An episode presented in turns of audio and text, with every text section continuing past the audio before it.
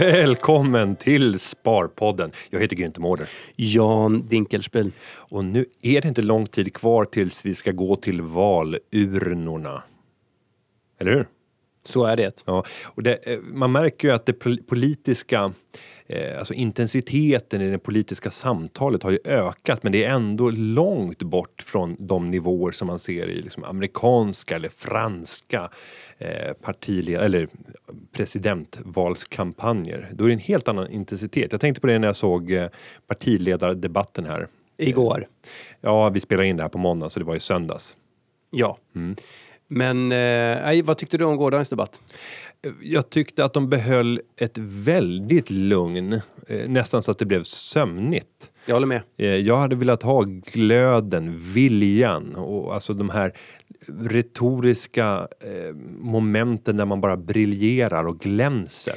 Som man kan se hos nästan alla amerikanska presidentkandidater har ju liksom en, någon form av, av stjärnglans som jag tycker saknas hos, hos Men- svenska politiker. Tror du att det är direktiv från eh, SVT som gör att den blev sömnig? För jag håller med. Är det, är det på något sätt att de har tydligt gått igenom att vi vill inte att ni pratar i mun på varandra, vi vill att ni respekterar den andres eh, rätt att, Nej. tala till punkt och sen så blir det bara... Nej, jag tror att det är partistrategiskt. Jag tror att eh, man faktiskt valde, eftersom både Aftonbladet och Expressen har haft partiledardebatter det här året, vilket är, är ovanligt, eh, tv-sänt. Har du kollat på Expressen? Jag såg Aftonbladet. Ja, inte hela, det är ganska långa sändningar. Jag tror att det är två timmar vardera. Mm. Ehm, och där så tror jag att man bestämde sig för att där tar vi ut svängarna. Där är vi lite hårdare, lite mer humoristiska, lite mer kvällstidningsaktiga. Och sen så i, i public service media, då, då håller vi en, en lugnare ton. Jag tror kanske att eh, Fredrik Reinfeldt hade fått en tillsägelse från, från partihögkvarteret att behålla, besinna sig lite grann och inte hålla på och raljera och mästra. Vilket jag tyckte att han, han gjorde till viss del i, i Expressens eh, utfrågning. Ja. Tror att de gör sina egna, tror att det är väldigt datadrivet, tror att de gör sina egna polls som eh, de gör i USA. Att, att efter en sån där, eh, när han säger att han inte är värdig statsministerjobbet, alltså Reinfeldt sa ju det, eh, citat, värdig va? Ja, jag törs inte säga. Ja, men jag tror att det var det. Ja. Du är inte värdig statsministerposten eller något sånt där, sa han till Stefan Löfven. Tror att de gör undersökningar sen på ett, har du tittat på, på den senaste partiledardebatten?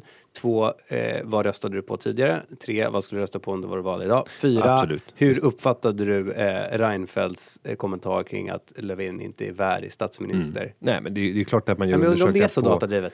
Jo, men det är det. Sen så kanske inte tolkningen är lika liksom, eh, direkt eller man kanske inte tillämpar eller använder datan på ett, på ett så snabbt sätt. Men självklart kommer man ut och frågar. Sen vet jag inte hur systematiskt det är och via vilka man går och gör de här undersökningarna. Om det är vanliga Jag håller med om att det var sömnigt igår, men en annan sak, det är ju att jag fått höra, jag vet inte om det stämmer, men när man tittar på de här opinionsundersökningarna så reagerar man på, eller när man får höra att det är väldigt många som fortfarande inte har bestämt sig. Så är det alltid. Och det tycker man, får inte de väldigt lite utrymme i den här politiska debatten? Jag, jag tänker i en SIFO-undersökning, om det skulle visa att okej, sen har vi ytterligare 13 procent som ännu inte har bestämt sig, på, eh, bestämt sig för vad de ska rösta på. Och eh, förra valet så var det 80 procent av de som röstade och av de 80 procent så fördelar sig rösterna på det här sättet man, vi kan se. Finns lite, borde vi inte ha mer data? Jo, men sen så tror jag att det är eh, mycket som kan förändras in i det sista. Varför skulle annars personer stå utanför vallokalen, alltså partimedarbetare och dela ut valsedlar? Eh, jag tror till och med där kan man vara med och påverka, även om de försöker liksom hålla en, en neutral ton. Men se lite glad ut, vänligt hälsa, varsågod. Här får du våra röstsedlar. Ehm. Sen är det ju då, eh, det är den sista debatten på fredag va?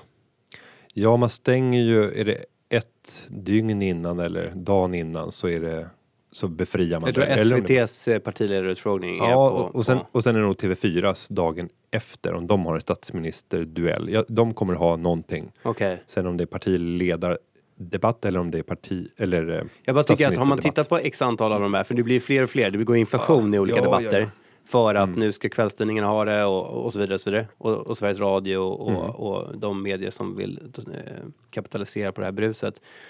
Men det är som att de inte förnyar sig utan de har lärt sig vilket budskap de ska eh, framhålla i kampanjarbetet och sen så blir det inte så mycket nytt. Nej, man trummar. Och så, och så gör man lite olika varianter på det för att passa Ja, olika väldigt, målgrupper. ja. Men det är exakt samma budskap. Det är lite tjatigt. Absolut. Det, Jag men, tycker liksom lite mer substans i det de säger.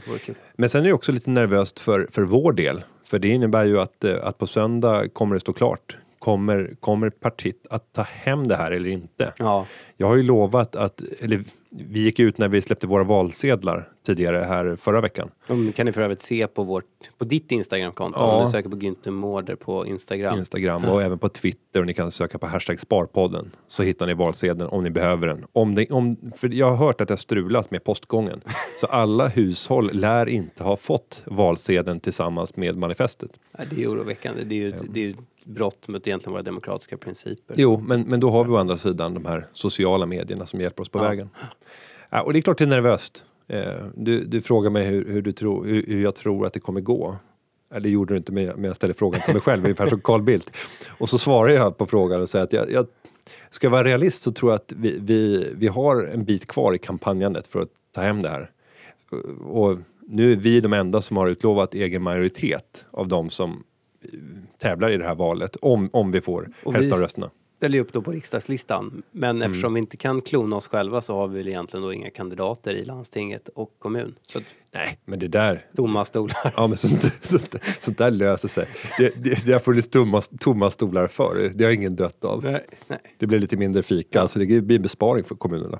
Så vill ni spara i Nej, kommunerna? oerhört intressant. Kommer partiet in i riksdagen? Mm, men vi måste kasta ut några sista valfläsk nu då.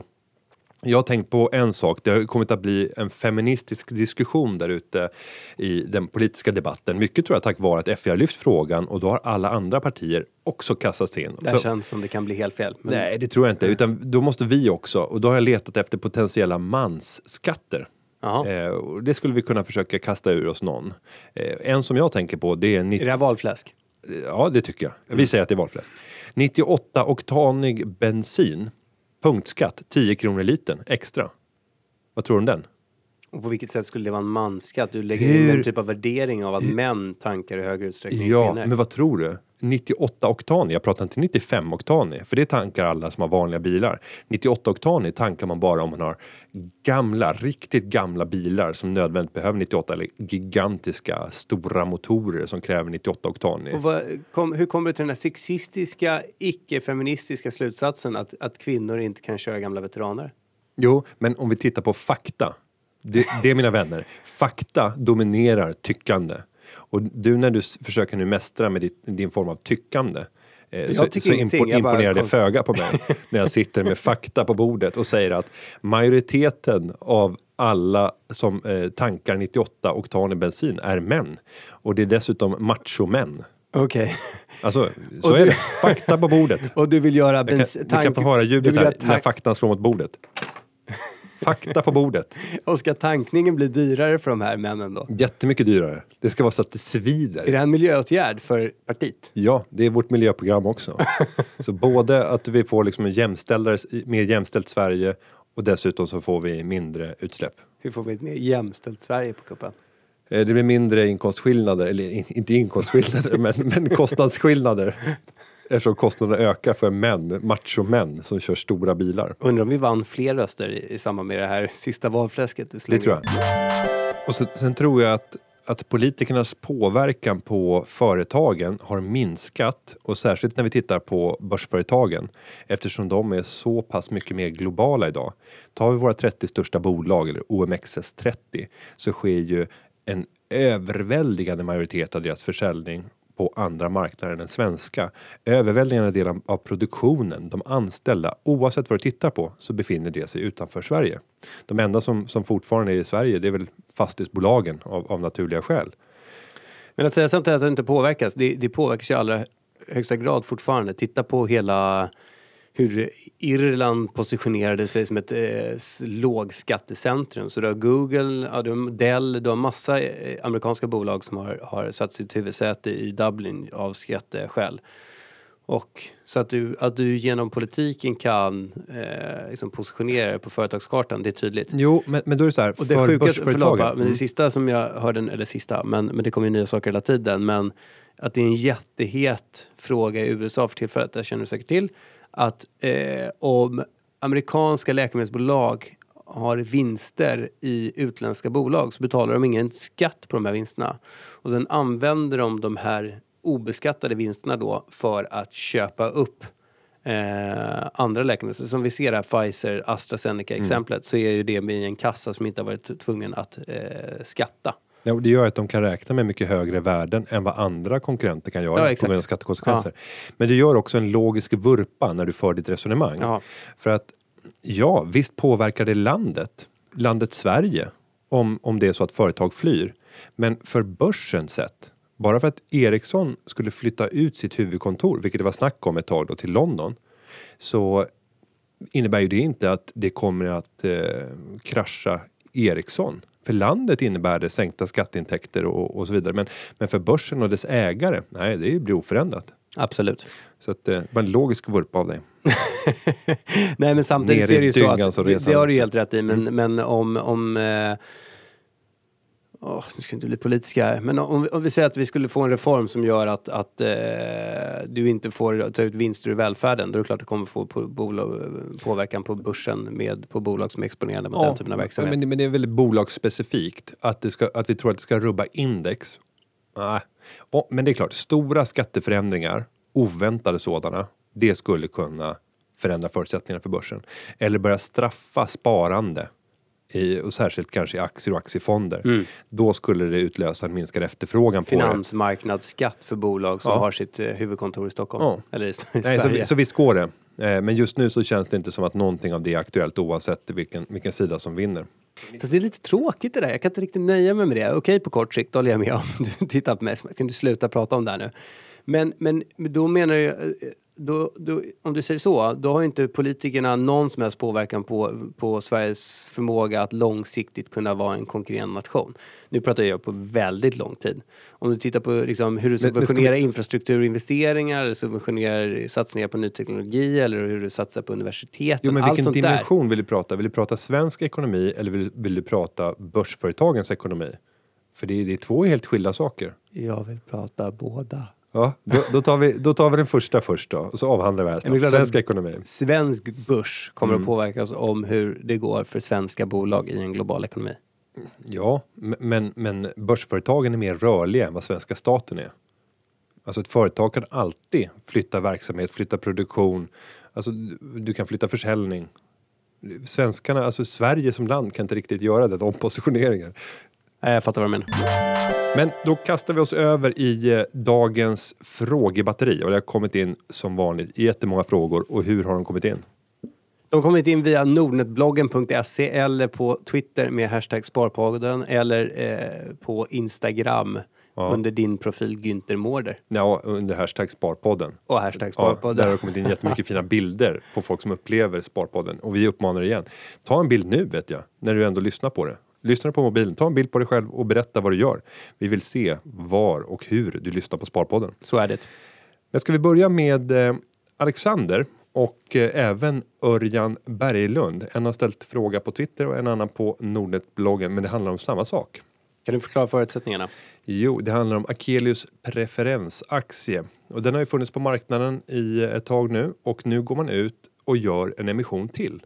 Eh, man har haft en eh, nu ska jag inte trilla på, man gav ut en miljard i preferensaktier tidigare i år eh, och det gick så bra Eh, och det har svarat, efterfrågan har varit så stor så man beslutat sig för att ge ut en och en halv miljard till minimum. Eh, sen så kan man tänka sig att dubblera det antalet om efterfrågan är hög och jag skulle tro att man kommer landa på det dubbla, alltså 3 miljarder till i preferensaktier. Ja. Kursen är satt till 320 kronor, vilket är under nuvarande marknadspris som ligger i måndags då på 337 kronor ungefär. Och nu så undrar Alexander, kan man inte göra en 4% riskfri vinst här om man tecknar sig i, i preffen eftersom man får köpa för 320 och kursen idag då är 337 så det blir drygt, det blir en, en bra bit över, eh, börjar närma sig 5%. Så vad han har tagit då är 14 som är skillnaden mellan 334 och 320 och 14 genom 320 och får det till 6,4 procent. Ja, upp till börskursen. 337 står det idag. 334 när han skrev. Ja, Om du hade lyssnat på min fråga så hade du konstaterat att det var exakt det. Samma, ja, bra. Ja. Ja, så, eh, och är det här riskfritt? Eh, nu är sista anmälningsdag 12 september för det här pappret. Sen har vi likviddag som är den 19 september. Under den perioden, från 12 till 19, då kan man inte göra någonting. Då ligger man låst. Man har anmält att man vill ha eh, och eh, pengarna har inte dragits men de ska oftast vara reserverade på ditt konto. Sen brukar det ta ytterligare dagar innan de faktiskt har omvandlats och går att handla. Så att det finns en period där och jag vill inte säga om den är är eh, en vecka eller om det till och med är två veckor i vissa fall och det där beror nog lite grann på administrationen hur snabba man är. Från det att man faktiskt har släppt sin anmälningssedel tills dess man kan börja handla. Och vanligtvis så kan man ju först börja handla i en BTA, en betald tecknad aktie. Och den kanske funkar att handla i några dagar innan den transformeras till en, en vanlig aktie. Men skulle du säga att det här är riskfritt? 4% riskfria pengar. Du får köpa en preff för 320, kursen står i 330. 6,4, alltså 14 genom 320. Uh, nej men det är klart att det inte är för det finns inga riskfria pengar, mm. det har du lärt mig Günther. Men däremot så kan man ju säga ändå att, att eh, om det emitteras nya på 320 kronor, visserligen med någon typ av tidsdimension där du inte kan handla det och att den idag handlas till 334 kronor eller 337 nu, dagsaktuellt, så är det ju ett case som ser bättre ut mm. än om du hade varit tvungen att betala mer för någonting som, som eh, handlas i mindre. Så att eh, Nej, vi kommer ju se ett pris som då i takt med att det kommer ut mer utbud på marknaden så kommer priset röra sig ner från 337 ner närmre eh, det noterings eller emissionspriset. Så det är absolut inte riskfritt men det, det kanske blir så att den dagen som de här tillgängliggörs på, på, på Alexanders konto så kanske han kan ha köpt det för 320 och säljer det för 330.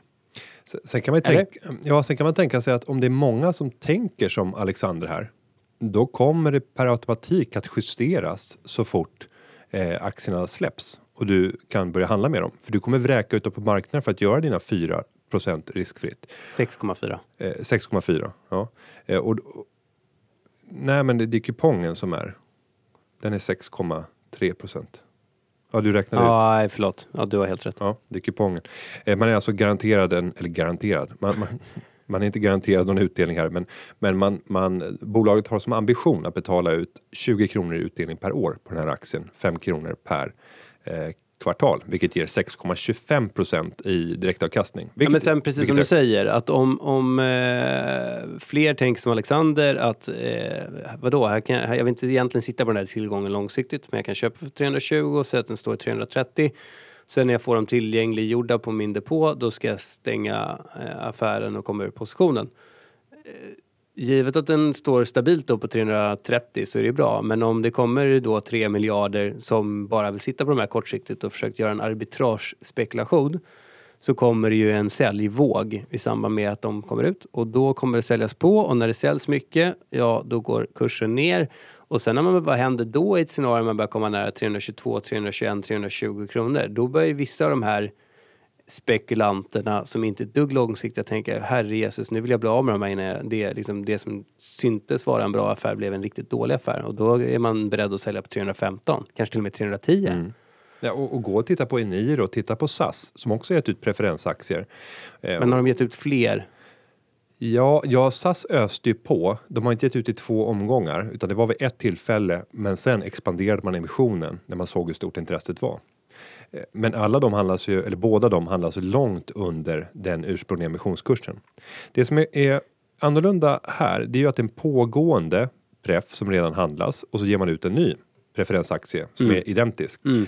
Eh, och det innebär ju att eh, man kan inte sätta ett prisintervall för det frågar också Alexander. Kan det vara så att de höjer priset eller kan det till och med sänkas? Och det hade varit aktuellt om det hade varit så att man hade satt den på marknaden från första början, för då har man inte någon exakt prissättning. Nu så kan man inte göra det. Det är 320 som gäller. Ta, ta det eller inte. Och du säger att den här, de eh, inom citationstecken lovar 20 kronor, men de, mm. och kan du exakta villkor för den här, just den här preferensaktien? Ja, det kan jag. Alltså 20 kronor. Eh, Under förutsättning att eh, styrelsen, le, styrelsen ja, säger och, att det är okej. Okay. Och skulle man ställa in en utdelning, ja. då läggs ju den på hög för att utbetalas vid ett senare tillfälle. för att kompensera för den frånfall. Och man tror till, jag tror till och med att du får en, en kompensationsränta som är 10% som ett dröjsmål ungefär. Då. För då blir jag sugen, är det så här att, att när de då, eh, de bara, ja men nu är eh, nu tycker spararna att det här med preferensaktier är halleluja så vi passar på att genomföra den här transaktionen. För att de gör inte det här för att vara schyssta mot spararna. Mm. Utan de gör det för att vara schyssta mot sin egen balansräkning. Och då så gör de eh, en nyemission av preferensaktier och då får de lite mer kapital i böckerna och sen så kan de ta upp en ännu större balansräkning. Är det liksom ett billigt sätt att stärka det egna kapitalet? Ja, och det är kombinationen. Dels så får du någonting som betraktas som eget kapital, som aktiekapital, men i själva verket nästan mer liknar ett skuldinstrument. För att du har ju en återköpsrätt från företagets sida. Och tittar man just på Akelius så säger de att det, de första fem åren så äger de rätt att när som helst återköpa de här aktierna till 375 kronor. Mm. Sen från fem år till tio år, då sjunker det till 345 kronor. Mm. Och efter tio år så kostar det 330 kronor att inlösa dem. Just det, men då ska du ha fått dina 6,5 procent. Ja, och där, där kan ju de ha där har de en tvingande rätt eller, som de kan utnyttja när som helst. Men å andra sidan så kan de inte göra det med mindre än att vi har fått de här kupongerna innan dess. Så att de måste återbetala den här mellanskillnaden om de har ställt in utdelningar för att kunna återköpa aktien. Sen är det inte sannolikt att de kommer göra det. För att nu lånar de 3 miljarder, förmodligen en och en halv minst. Om, om marknaden svarar. Eh, max 3. Du kallar det till och med lånar. Ja, det blir ju det eftersom de har ett återköp, en, en återköpsrätt. Det har de inte på andra aktier. Mm. Hur mycket de än vill. Då måste de gå över 90% för att tvångsinlösa mig. Det behöver de inte här. Men det jag ser här det är ju att de kan ju ta upp nya lån på de delarna eftersom de har eget kapital. Då är de mer kreditvärdiga gentemot bankerna. Så 3 miljarder kan utan problem bli 10, 12, kanske till och med 14 miljarder totalt när de lånar upp. Så de får alltså en kapacitet att förvärva bolag eller förvärva fastigheter för någonstans mellan 10 och 14 miljarder beroende på hur mycket bankerna står beredda att göra. Nu säger de att det ska vara en kombination av att göra om befintliga fastigheter till first class. Alltså vem vill inte bo first class? Eh, och att göra intressanta förvärv.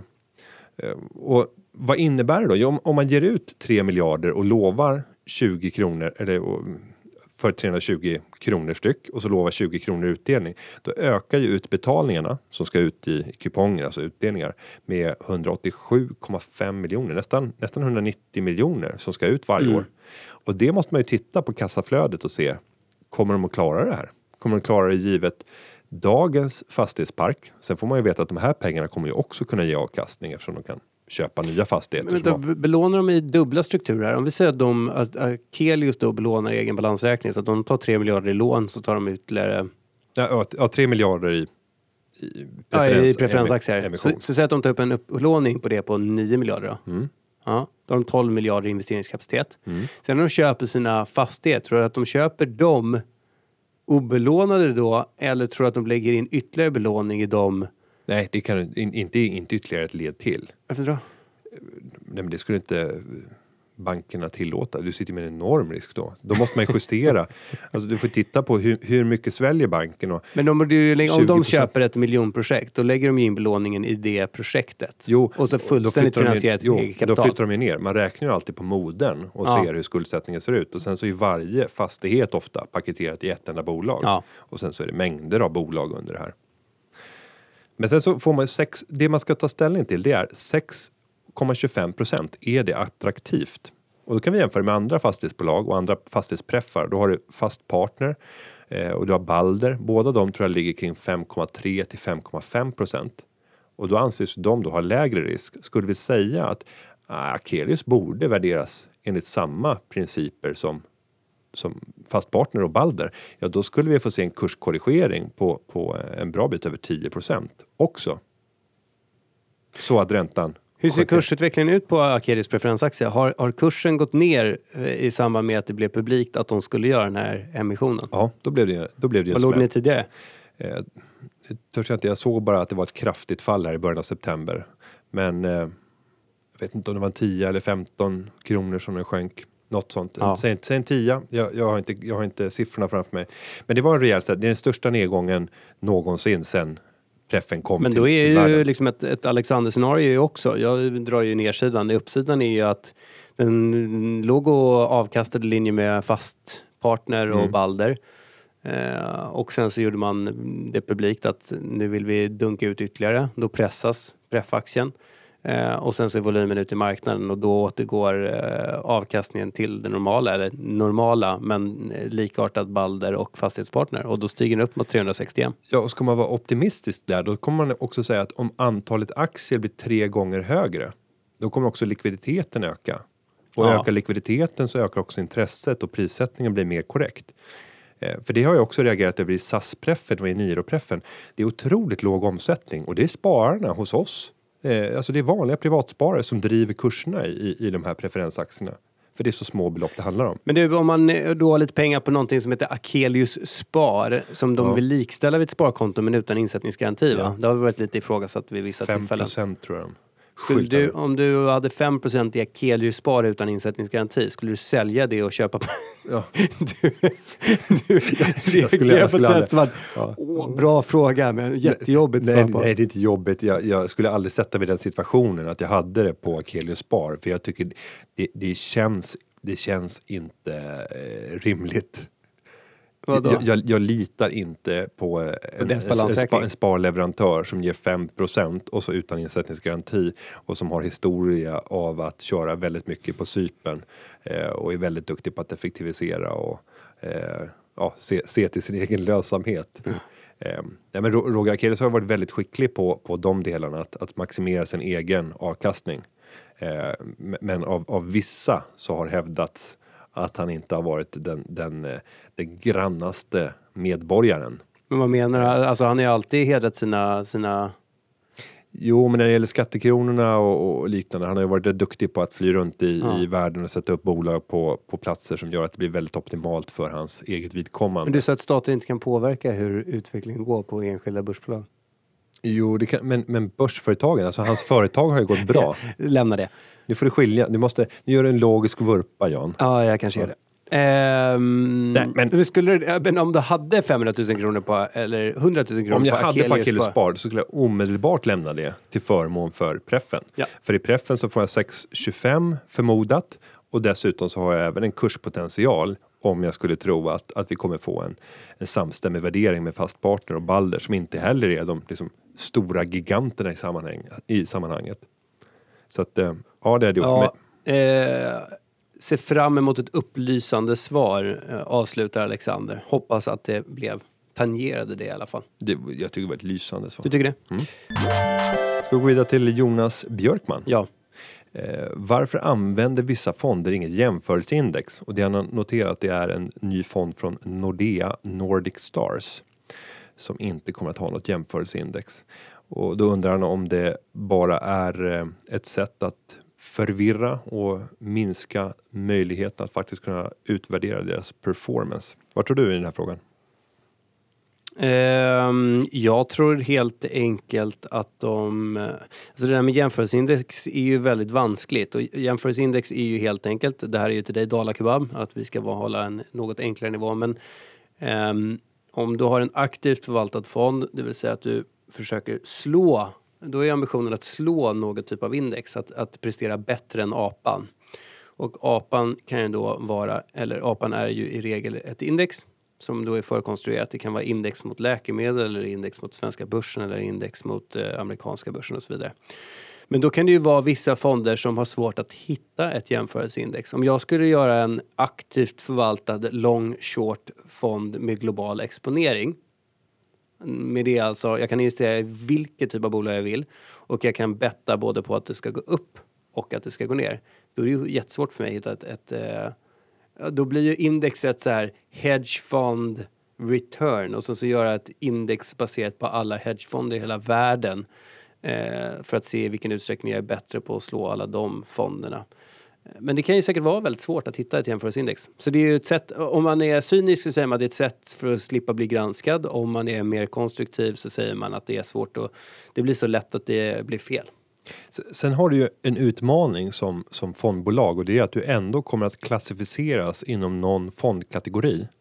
Eh, och där kommer alltså, potentiella kunder och investerare ändå att jämföra dig med de andra fonderna inom den kategorin. Ja, beskriv det. Morningstar och fondkategorier och stjärnor och hit och dit. Ja, nej, men, vi ska inte gå igenom allt, men, men om vi tar just kategorier så är det fondbolaget själv som måste ange en kategori. Man kan inte säga att nej, men vi har en så speciell fond så den kan inte ingå i en kategori. Utan, eh, Till vem måste du ange det? eh, till Morningstar är det väl som listar det. Sen är det de som feedar ut det. Vi, alltså om vi tar på Nordnets hemsida så tar vi bara informationen från Morningstar. Ja. Så att eh, Men då har ju vi redan där sagt att Morningstar är liksom ett... Ja, och jag undrar, för jag tror inte att du behöver göra den klassificeringen mot Finansinspektion. Jag ska låta det här vara osagt, men Jag tror bara att det är huruvida det är en specialfond eller om det är en... ja, ja. så att jag, jag tror att det är Morningstar som man själva rapporterar det till. Eh, och eftersom det har blivit state of the art, det är där alla jämför fonder, så du måste finnas med där för att finnas överhuvudtaget. Och jag tror, kan man undkomma att vara med? Varför man nu skulle vilja det? Ja, men det tror jag. Alltså, det, det är inget Jo, krav på... Nej, jag tror att man kan göra det. Det finns nog vissa sådana här lite ful pensionssäljare som som inte väljer att vara med, som inte gör en sökbar överhuvudtaget. Ja, men okej, vi Mm. fortsätter. Nej, och då, då hamnar du i en, en kategori och det är där alla retailsparare, alltså du och jag kommer att hitta den. För vi sitter ju i förlängningen då hos en nätmäklare eller en bank som också sorterar in det enligt samma principer. Och där redovisas ju oftast genomsnittlig avkastning för den kategorin. Och, och, och utan, alltså det, det blir så att du kommer att börja jämföra med andra fonder. Ganska snabbt så kommer du också på den här Nordea Nordic Star se vilka index som den samvarierar med och vilket tracking är och hur mycket den avviker från olika index. Så du kommer nog kunna hitta efter ett år eller två hur de här placerar. Och det där ska vi grotta vidare ner i och granska ytterligare. Tycker jag. jag tycker det är ett bra tema för nästa podd. Hur sätts de här olika stjärnorna i den utsträckning du inte redan vet det nu? Mm. Eller? Nej, men jag, behöver gå in mer i detalj. Eh, och nu har det skett lite korrigeringar, bland annat på indexfonder. Ja, du såg också en blänkare. Ja, för att index har ju utvecklats sämre än de flesta aktivt förvaltade fonder hittills i år och det är väldigt ovanligt. Och det hänger samman med att för våra stora index, till exempel OMXS30, så styrs den väldigt tungt av våra fyra storbanker. Om de börjar sacka efter, vilket de har gjort i år, de har inte gått lika bra som övriga storbolag. Eh, och ännu sämre om man ska jämföra dem med de som kommer utanför topp 30-listan, alltså från 30 till 60 om vi tittar på de large cap-bolagen. Ja. Och även midcap har gått bättre. Vi hade ju småbolagsrally som varade fram till sommaren som också har drivit upp börsen.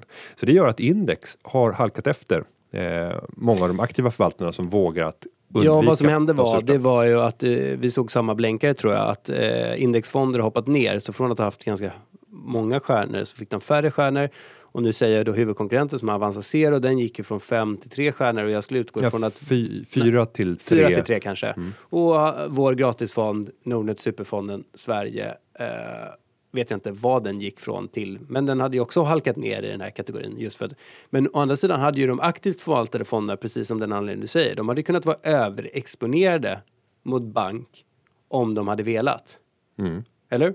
Absolut, Ja. det är det som är den aktiva förvaltningen. Ja, exakt. Mm. Så då har de ju uppenbarligen varit underexponerade mot bank och finans om det du nu, nu är anledningen till varför index har presterat dåligt mot de aktivt förvaltade och så är det nästan alltid, för att ingen aktiv förvaltare skulle välja att ha en så stor vikt som de fyra storbankerna utgör i OMXS30 riktat mot fyra stycken likartade bank, banker. Varför inte då? Därför det blir en alldeles för hög riskkoncentration. Då är det ett djävulskt bett på bankfinans och särskilt då på nordisk Hur mycket storbank. har Handelsbanken, SEB, Swedbank och Nordea som, som Det här skulle jag bara kunna snyta, index. snyta ut ur näsan om vi tar OMXS30 och vem som helst kan ju bara gå in och, och Ja, kolla jo. om, om jag har rätt eller Ja. fel. Men, men ska uppskatta så skulle jag tro att det ligger på 35-40 procent. 35 procent. och då skulle ju Simon Blecke på, på Carnegie Sverigefond kunna säga att nej men jag tycker att eh, svensk finans är undervärderat i förhållande till övriga börsen. Så att jag, jag, tar en in, exponering. om jag dunkar in 35 Ja, procent. så jag tar en exponering. Jag lägger 55 procent av min Sverigefond lägger jag i, eh, i bankfinans. Mm. Men det är otroligt djärvt. Alltså, Ja men det, får, får det, är fel? intressant att du säger Ja. det. Det är en bra anledning till att förstå varför det är så att aktivt förvaltade... För vi Mm. gafflar ju ofta om att aktivt förvaltade fonder är dåliga i förhållande till index. Det är högre priser och det är svårt att slå index. Men här är det onekligen så att de aktivt förvaltade fonderna har gått bättre än index. Senaste året. Det är också en kort tidsperiod. Ja, ja, ja. Och jämför vi på fem år och på tio år, Ja. då har nio av tio aktiva förvaltare inte en chans mot index. Nej. Och det har inte att göra med att de är dåliga, jag har sagt det tidigare, utan det handlar om avgiften. När man ligger på en avgift som i Sverige ligger på ungefär 1,3-1,4 procent så blir det närmast omöjligt över tid att skapa den överprestationen. Du måste ju gå över 1,4 procent för att överhuvudtaget leverera i linje med index. Men det var väl ett, ett djupt svar till eh, Jonas Björkman. Nu kan han dra ut och spela lite tennis och ta det lugnt igen. Vi har fått en fråga från IT Säk på Nordnetbloggen. Eh, han är 26, han eller hon. Vi säger att det är han i det här fallet, även om det kan vara hon. Eh, han är 26 år gammal och har eh, 140 000 kronor i besparingar. De här har totalt sett vuxit med 17 procent sedan 1994 för hans föräldrar har olyckligtvis sparat i räntefonder åt honom. Helt idiotiskt kan tilläggas om man har en så lång sparhorisont. Men ja. Klokt är i alla fall att eh, IT-säk nu har startat ett konto på Nordnet och börjat månadsspara i lite olika fonder med eh, lägre avgift eh, och högre aktieexponering misstänker jag här. Och nu undrar IT-säk om han ska flytta över de gamla underpresterande fonderna till sitt nystartade investeringssparkonto. Vad säger du Jan? Ja, jag tänker att de ligger då i en depåstruktur idag. Ja, för det, kan ju, det måste vara en vanlig Ja, aktiefond. ja för den är gammal. Så att, eh, oavsett om du säljer eller flyttar så kommer du utlösa en reavinstbeskattning. För att, att flytta från en depå till en ISK är att likställa vid en försäljning. Så att du kommer, skatteeffekten kommer bli likartad och du verkar inte ha jättehöga reavinster. Eller du har inte höga reavinster i det, de innehav du har. Så jag skulle börja på ny kula, eh, realisera, det vill säga flytta över innehaven eller sälja av dem. Men skulle tro att de även finns i Nordnets utbud. Så det spelar egentligen inte så väsentligt huruvida de säljs innan eller säljs efter utan Rent administrativt Ja, så är det faktiskt enklare att sälja, dem Sälja- bara på befintlig plattform. För, för att annars så behöver du inte leta. Nej. Det behöver ändå inte med fonderna Fine. för de kommer rapportera in. sälj, flytta likviden in i ett ISK och eh, köp och ta eh, de innehav som du har för avsikt att spara i långsiktigt. Ja, det, det är klokt. Och sen tycker även IT-säk eh, för övrigt att du borde ha vunnit Robinson 2001. Håller du med? Det är ju fint för att då var han alltså, eller hen, var 13 år, nu 26. Ja. 13 år sedan. 13. Jag 13. tackar. Mm. Jag håller med. Jan Emanuel. Usch, Ja. usch. Nej, det är du som säger. Mm. Vi går vidare till Rickard H som undrar hur viktigt det är att jag valutasäkrar utländska fonder och ETFer. Ja, herregud. Alltså hur många är Nej, det det som... undrar jag inte. Jo, Jo. Eh, och att, att hålla är på... det viktigt och hur gör jag? Ja, och är det viktigt att valutasäkra? Nej, alltså du som privatsparare, om du inte har enorma belopp eh, och har en speciell vy på en aktiemarknad, men eh, tror att valutan ska gå i en konflikterande eh, riktning. Då ska man inte hålla på med det här. Det är bara för de som verkligen har koll på vad de sysslar med skulle jag säga. För, för att bygga upp, valuta, valuta Ja, men är det verkligen det? försäkringar. Ja, alltså skulle du kunna tänka dig om du köper liksom Indienfonder för 100 000? Och, för det är så det ser ut, och även 100 000 stort belopp, så- så 20 000. Ja. Du köper en, en Kina-fond för 20 000. Ska du då gå in och valutasäkra? Det blir väldigt Nej, men säg att komplicerat jag och höga köper kostnader. Apple för 25 000. Ja, och då får man fundera över hur kraftigt kan dollarn svänga? Och det är klart, blir det, blir det krisläge, då kan dollarn svänga rätt kraftigt. Då brukar den ofta förstärkas något enormt för att alla flyr till liksom, hemmahamnen, den säkra dollarn. Ja, den har väl pendlat mellan 6 och 10 under eh, de senaste fem åren. Ja, och går tillbaka ännu längre till 2001 så tror jag de var nästan upp mot 11. Så visst, det, det finns stora rörelser, men äh, jag skulle inte jag skulle inte gå in och valutasäkra. Men Köper blivit, du utländska aktier? ja, i liten utsträckning. Om du gör det, Ja. köper du dem med valuta? Nej, du köper dem med, du växlar. Ja, jag växlar. Ja. Men, men det man kan tänka på idag det är att det är mycket lättare att valutasäkra genom att du kan eh, enkelt köpa olika typer av paketerade produkter med hävstång kopplad mot en valuta. Så du kan köpa liksom dollar krona gånger 10 eller gånger 20. Det finns färdigpaketerat. Men, men jag tror inte att det är det som den här personen är ute efter. Då, då blir det två dimensioner. Då ska man sitta och dels, ja, visst man försäkrar bort valuta men, men jag skulle aldrig råda. Det man, det, det man eh, riskerar med en sån, sån typ av, av strategi det är att man bygger långsiktigt högre kostnader för sin förvaltning. Valutor är ju ett nollsummespel. Där den ena vinner kommer någon annan förlora. Och, Det här är ju intressant med hur företag tänker kring det här också. Vissa har ju väldigt sofistikerade valutasäkringsstrategier. Alltså vissa storföretag. Ja. Och andra bara struntar i det helt. Bara Men- konstaterar vi får väl anpassa verksamheten efter så som valutan utvecklas. Ja, min upplevelse det är att, att det blir mindre och mindre vanligt med valutasäkringar. Mm. För att man tycker att det inte är värt kostnaderna för att balansera ut resultaten från kvartal till annat. Eh, sen är man istället tydlig med att säga vilken resultatpåverkan olika valutarörelser får på resultatet och säga att långsiktigt, då spelar det här ingen roll. Vi, fok- vi fokuserar på verksamheten. Och, Men kan inte privatsparare på- förhålla sig till samma sätt då? Istället för att hålla på och mixtra med olika dyra förvaltningsprodukter så är det bättre att eh, bara vara tydlig med att okej, eh, ibland kommer det att det vara fördelaktigt, valutan kommer att hjälpa mig, ibland kommer det vara Jo, det- icke fördelaktigt. Jo, det, det, är det, det, är det jag vill komma ja, till. Ja. Men att de borde tänka som företag, eller att företagen borde tänka som privatsparare, det är du ute efter. Ja. Då går vi vidare till Micke som undrar om höjda arbetsgivaravgifter eh, för bank och finansanställda leder till färre jobb. Hej, nu är det valtider och mycket valfläsk presenteras av samtliga partier. Alliansen driver arbetslinjen hårt med sänkta skatter och arbetsgivaravgifter för unga. Men något oväntat fick jag nu höra att regeringens förslag är att höja arbetsgivaravgifterna för bank och finansanställda. Borde inte det leda till färre jobb? Och jag tror att eh, Micke, han säger också, vad är Günthers syn på detta? Det är Ja. ju liksom en- som en provokation mot, mot Günthers eh, partikamrat Jan. Mm. Vad tycker Men- partiet om det här? Vad tycker partiet om det här? Men kan inte du gå igenom det här? För man pratar ju om att höja skatterna på bankerna. Mm. Det har ju varit en utredning där och det är någon typ av reform som ska genomföras. För det här har väl med det att göra eller?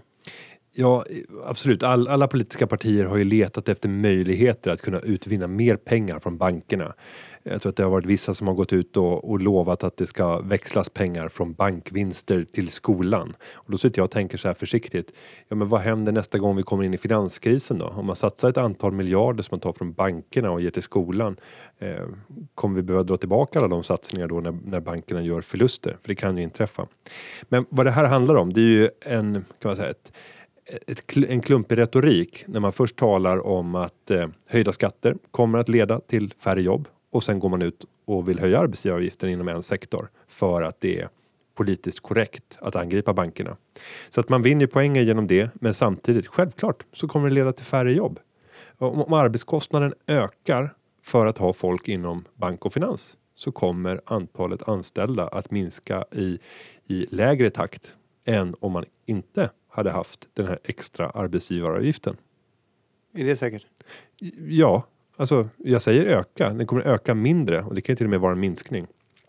Men självklart, om arbetskraften all- är billigare så, så, så anställer man ju mer. Men därför blir all politisk retorik, ja, nej, vi ska inte bli politiska. Nej, nej, men det som är känsligt här det är ju att, att man från borgerligt håll faktiskt har angripit eh, de rödgröna och sagt att med er politik så kommer vi tappa massa jobb. Och det är klart att med, med en sån här förändring så kommer det minska Ja. inom bank och försäkring.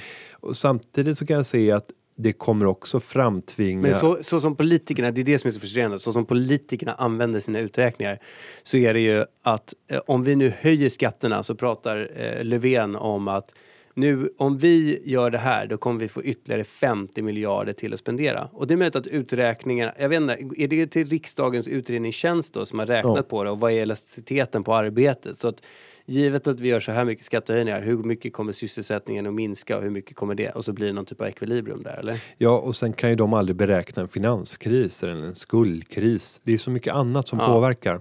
Och Jag menar det motsvarande här också. Alltså det, det Mm. gäller varken det ena eller andra hållet utan alla tar dem, alla försöker tilta data åt det håll som funkar i en Men, men det man kan säga om, retorik. om, om den här, en, en höjd arbetsgivaravgift för banker och, och, och finansanställda, Mm. det är ju att arbetsintensiva delar inom en bank Mm. kommer att drabbas hårdare. Och då tänker jag framförallt på banker som har fysiska kontor och folk på plats som står i kassan och med rådgivare.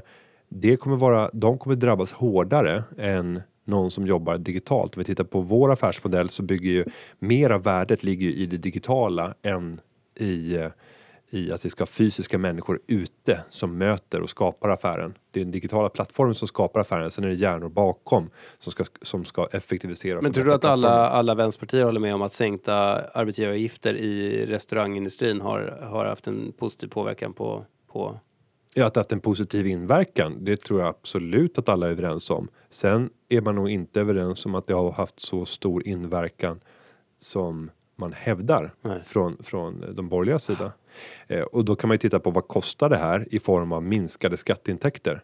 Men då vet man ju inte Och så heller. räknar man då på vad, vad kostar Vad varje nytt arbetstillfälle. Ja. Ja, och så, Vad och så, hade och hänt om de inte hade gjort det? Ja, och då kan man ju inte bedöma hur många hade faktiskt inte gått ut och ätit då. Alltså hur mycket har det ökat faktiskt folks vilja att, att äta ute? Ja, genom skatteintäkterna, alltså lägre. Ja, och det kan också bero på andra orsaker. Det kan bero på att Sverige har haft bättre tider och att vi har haft räntesänkningar som gör att vi får mer över i plånboken. Så det är närmast omöjliga beräkningar att göra och ändå så sitter man och förhåller sig till dem. ja. Skämmes! ja, men eh, det var ett kort svar till Micke.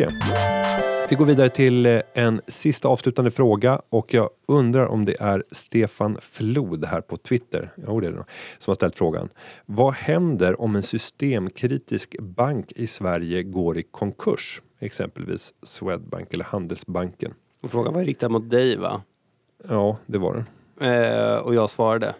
Ja, Vad tyckte du om mitt svar? det var jättebra. En systemkritisk bank går inte i konkurs just för att den är systemkritisk. Var ditt svar. Ja. Och då... Sen, sen, måste man förklara i Ja. vilket, i vilket perspektiv. Mm. För att om, om du nu får berätta vad det innebär för kunden i den här systemkritiska banken. så innebär det att, att eh, svenska staten kommer aldrig tillåta den här banken att gå i konkurs. Eh, för att det skulle ske, det skulle bli alldeles för stora effekter på svensk ekonomi. Så att du kan känna dig trygg att innan den konkar så går staten in och tar över ägandet för banken. Och det är väl det som aktieägarna ska inte känna sig trygga men spararna ska känna sig trygga. Ja, och vi har ju ett färskt exempel om vi tittar i Carnegies fall. Eh, där staten faktiskt tog över aktierna och hade dem och sen skickade dem vidare genom att sälja. Eh, och där var ju kunderna kom ju skadelösa ur den processen. Sen finns det nog vissa som anser att, att vissa kunder kom till skada. Eh, men, men det var andra orsaker. Om vi tar Mats och Sundqvist som hade extremt stora åtaganden i banken. Men vanliga kunden märkte egentligen ingenting från från eh, dagen innan konkursen, eller konkursen, det blev ju inte det utan man tog över innan. Och skulle någonting motsvarande hända för någon av våra stora banker omedelbart så kommer staten att ta över. Och därför betalar ju också de här systemkritiska bankerna en särskild avgift till stabiliserings, stabilitetsfonden heter det va? Eh, för att men också kunna likväl ska man säga, är du systemkritisk så sitter du på, det är väldigt skönt att som kund veta att du är, ja men nu puffar det för storbankerna, men det är ju någon typ av subvention, statlig subvention. Där eh, vi lägger vissa banker under epitetet systemkritiska och då kan du känna dig trygg att som sparare eh, aldrig kommer förlora dina, dina pengar. Eh, men om du, om du liksom går till eh, något litet mindre institut med bankgaranti där du investerar dina pengar. Då har du ju visserligen insättningsgaranti men om du sitter på ett större belopp så kan du inte känna dig trygg med att du kommer få tillbaka alla pengar. Eh, om det går åt helvete. Sen kan man ju säga att man har ju mer skydd. Om vi skulle ta då Nordnet som en relativt liten aktör i landskapet så är det ju de facto så att dels har du insättningsgarantin som täcker alla dina likvida medel. Ja, Eh, så att där är du säkrad 100 000 euro eftersom det har blivit en harmonisering i hela Europa. Sen så är ju dina tillgångar särskilda från Nordnets balansräkning. Så dina aktier och dina fonder, de kommer Nordnet aldrig komma åt. Så därför har du ju ett Jag vet och jag, jag förstår att du som sparekonom känner att du måste trygga upp Nordnets varumärke lite när jag säger som skrämselpropaganda. Men, men ta, eh, alltså Nordnet eh, upplever jag då som kund att du verkligen behöver känna noll säkerhet för vi tar sån liten risk på, på egen balansräkning. Men ta, ta när jag var i Finland som finlandschef så dök det upp en konkurrent som hade som mål att eh, liksom vinna väldigt mycket kapital väldigt snabbt genom att erbjuda väldigt attraktiva räntevillkor. Sofia Banki. Och den här banken då eh, offererade en räntenivå som var väldigt aggressiv i marknaden, fick in väldigt mycket pengar men sen hittade de inte sätt att, att eh, vad de skulle göra med de här pengarna för att få en säker avkastning. Så de konkade. Och då är det ju, eh, och då, alltså, det är ju då, då, ska du, då, kan du inte som kund känna dig trygg i att du har ersättning efter din, din insättningsgaranti. Ja, inte om pengarna ligger på ett sparkonto och det är mer än 100 000 euro. Exakt. Det är ju där det brister. Ja, men, men håll med mig. Så att är du på eh, Nordea och har 500 000 euro på ett sparkonto så kan du kanske vara trygg med att de kommer alltid räddas av svenska staten. Mm. Om du däremot har jagat eh, 3,5% i sparränta på en obskyr liten eh, uppstickaraktör som vill sälja eh, någon konstig produkt så kan du inte känna dig trygg med, om de nu har bankgaranti, att efter 100 000 euro att du kommer få tillbaka pengarna. Så är det. Och vi ska väl bara lägga till aktieägarperspektivet i den här frågan. För att även om du äger aktier i en systemkritisk bank så kan du bli av med 100% eftersom staten kan konfiskera hela banken. Det gäller ju alla banker. Men inte ens en systemkritisk bank kan man känna sig trygg med som aktieägare. Och det är väl också värt att veta när man liksom läser den här propagandan som är så här The taxpayers are now compensating for bad deals. Alltså, när USA, jag vet inte hur många miljarder de har gjort på AIG som var den här återförsäkringsinstitutet i USA som Obama tog över. Och RBS kommer ju vara säkert en monsteraffär när det väl beger sig. Ja, och ta Sverige, ja. alltså Nordbanken, ja. senare Nordea. Ja. Vi gjorde en fantastisk affär. Och nu har vi suttit med de där aktierna i svenska staten fram till, till tidigare i i fjol va, såldes väl sista posterna ut. Så, så precis som vi ska vara gamar i en eh, marknad där allting är läskigt Alltså när, när finansmarknaden är som läskigast, det är då man ska gå in som en gam och suga mm. upp resterna. Så agerar ju de facto svenska staten. När ingen annan vill ta över tillgångarna, då kommer svenska staten in och gör det. Och det blir i regel en väldigt bra affär för dem.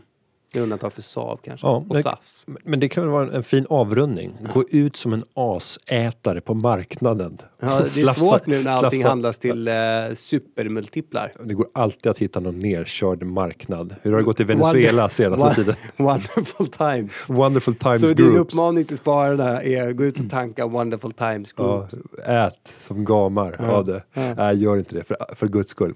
Eniro har vi inte pratat om. Nej, och Nej. Vi, vi gör inte det. mesta är sagt i, i, eh, i storyn. Vi kan väl säga eh. tvärtom, var inte en gam när den eh, operativa verksamheten har uppenbara svårigheter. Nej, och det brukar sällan vara så att när väl en skandal börjar rullas ut att man får se allting omedelbart. Mm. Utan det kan, bli, det kan mycket väl svälla och bli ännu större, större skandaler. Säg någonting med storm och vatten och sol före sol kommer. Ja, nej, nej, vi, vi hoppar den. Men däremot så ska jag säga att till nästa vecka så kommer jag ha sammanställt en rad material som visar på skillnader i manligt eller i mäns och kvinnors sparande. Och jag kommer även dela upp det i olika ålderskategorier där jag pratar om yngre kvinnor och äldre kvinnor och äldre män och yngre män. Och även dela upp regionalt Göteborg och Stockholm. Och det hänger samman med att vi kommer att göra två stycken event riktade mot eh, tjejer och kvinnor i slutet av september. Och man kan använda sig till det här eventet på nordnet.se event. Och då ska vi debattera de här resultaten som jag kommer att få fram till dess. Och vi ska även ta upp kupongskatter. Vi hoppas att vi ska göra det på ett pedagogiskt sätt och då pratar vi utländska eh, skatter på, ut, eller på utdelningar på utländska skatter. Med det så ska vi säga tack för det här avsnittet, för att ni vill dela den här magiska stunden tillsammans med mig, Günther Mårder. Och mig, Jan Dinkelspiel. Från det, oss alla. Till er alla. En riktigt god eftermiddag, morgon eller dag beroende på när ni lyssnar på det och det här har spelats in av mig och Jan och nu tackar vi Najara Seara för klippningen. Hej då. Tack!